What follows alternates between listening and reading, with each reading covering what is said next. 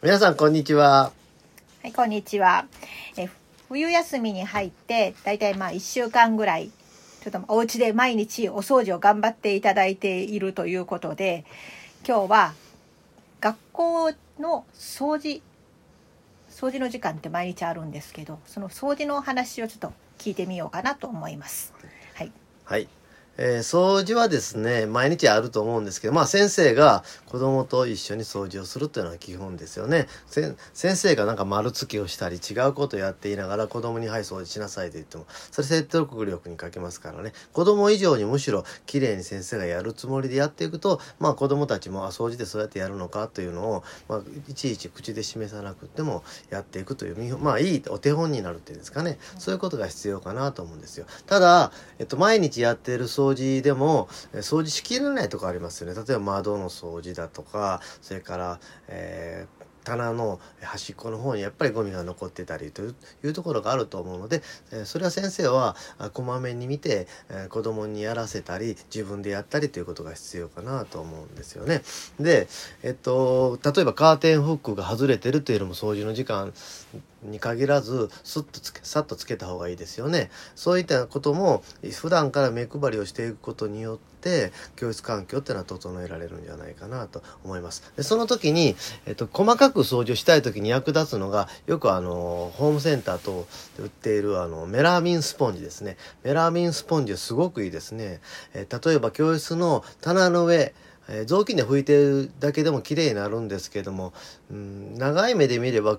棚の上っていうのはだんだん黒ずんでくるというんですかね。そういうことがありますのでそれをメラミンスポンジでゴシゴシゴシゴシやるとピカピカになるんです。気持ちがいいですね。子供たちも「うわ先生すごい!」と言ってきます。で私たちもやらしてと言って子供たちもすぐやらしてほしいと言ってやったりいうようなことがあります。また廊下もセメントじゃなくてツルツルとした廊下の学校でしたらメラミンスポンジで拭くとだいぶ綺麗になりますね。そういうのをこまめにやらしていくという方法も一つの手かなと思います。それからえっ、と教室の中で時々よくあの見るのは例えば先生の椅子とかそれからなんかそういったものにキャスターがついてますよね。例えば配膳台とか。それを動かすとキーっていうような音をするもうありませんか？それはね油が切れてるんですね。それはこまめに先生が油をかけてやるといいんですよね。であのそうすると、えその駒の動きも気持ちよくなってね。そういうのもまああの掃除の時間にあのちょっとこまめに見ていくと放課後に残ってやるとかね。そんなことしなくてもいいのでいいんじゃないかなと思います。あ、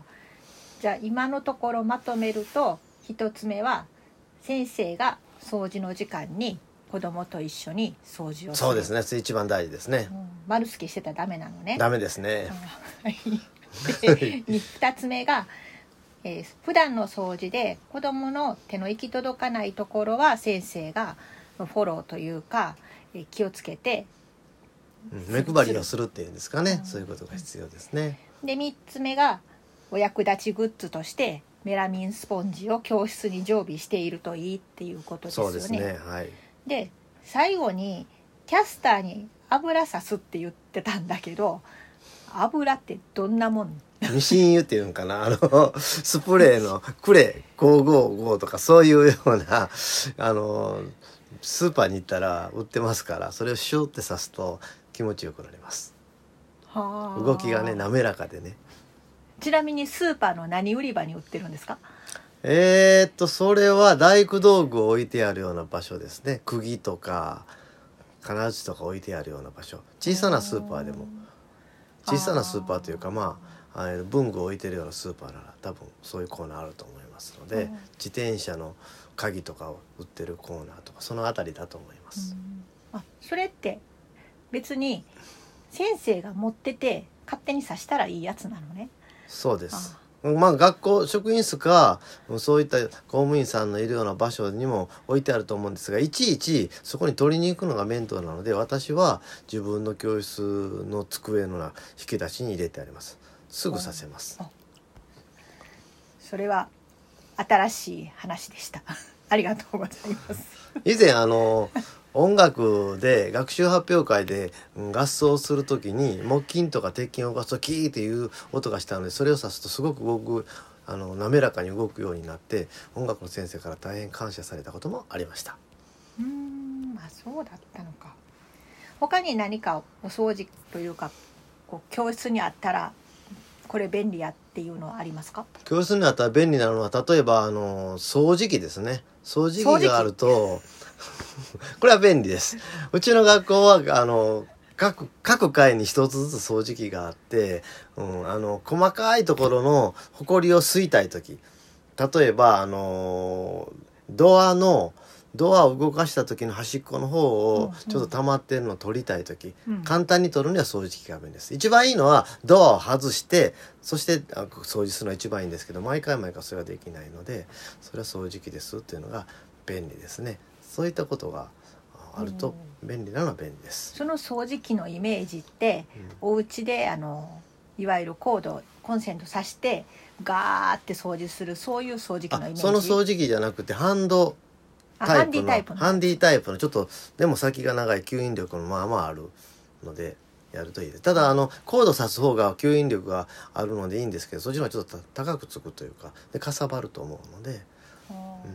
じゃあ掃除機も個人持ちしてはる？個人持ちじゃなくて各階に1個ずつ。あ個人持ちされてる人もいます。家の余ったやつを持ってきて掃除用具道具用具入れに入れて使われてる先生もいるけど 基本的には個人持ちじゃなくてそれはまあ学校の何かの予算で買ってもらって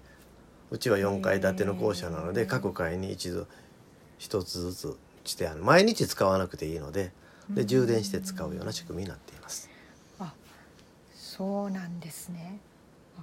なんかこう学校の掃除ってその機械物を使わないで掃除をするイメージがあってはい、掃除機をはい。用意するという発想がなかなかい。なかったんだけど、なるほどそういうのものあるといいってことまあ、ですね。機械物じゃないとするならばあの、えー、と流し場っていうんですか手洗い場っていうんですか、うん。そういう場所の掃除に当たってた時には、うん、カビキラーを教室に置いておいて時々カビキラーを入れてあのカビなんかぬめりとか取ったりというようなことをやってたこともありますしそれから以前牛乳パックを洗わなければいけないリサイクルに出すっていう、そういう学校があった時には牛乳パックを洗うケースが大変汚れてくるんでその時は、うん、と塩素系の漂白剤を買っておいて時々それであの晒してやるというそうするとピカピカになるということもありましたねそれはそれぞれの学校の仕組みによっていろいろ工夫されるのがいいんじゃないかなと思います。はいありがとうございますなんかちょっとだんだん教室が綺麗になるかもしれないお話を今日はお伺いしました 綺麗になります。ちゃんとやれば、こまめに毎日やれば綺麗になります。ありがとうございましたそれではまたさようならさよなら。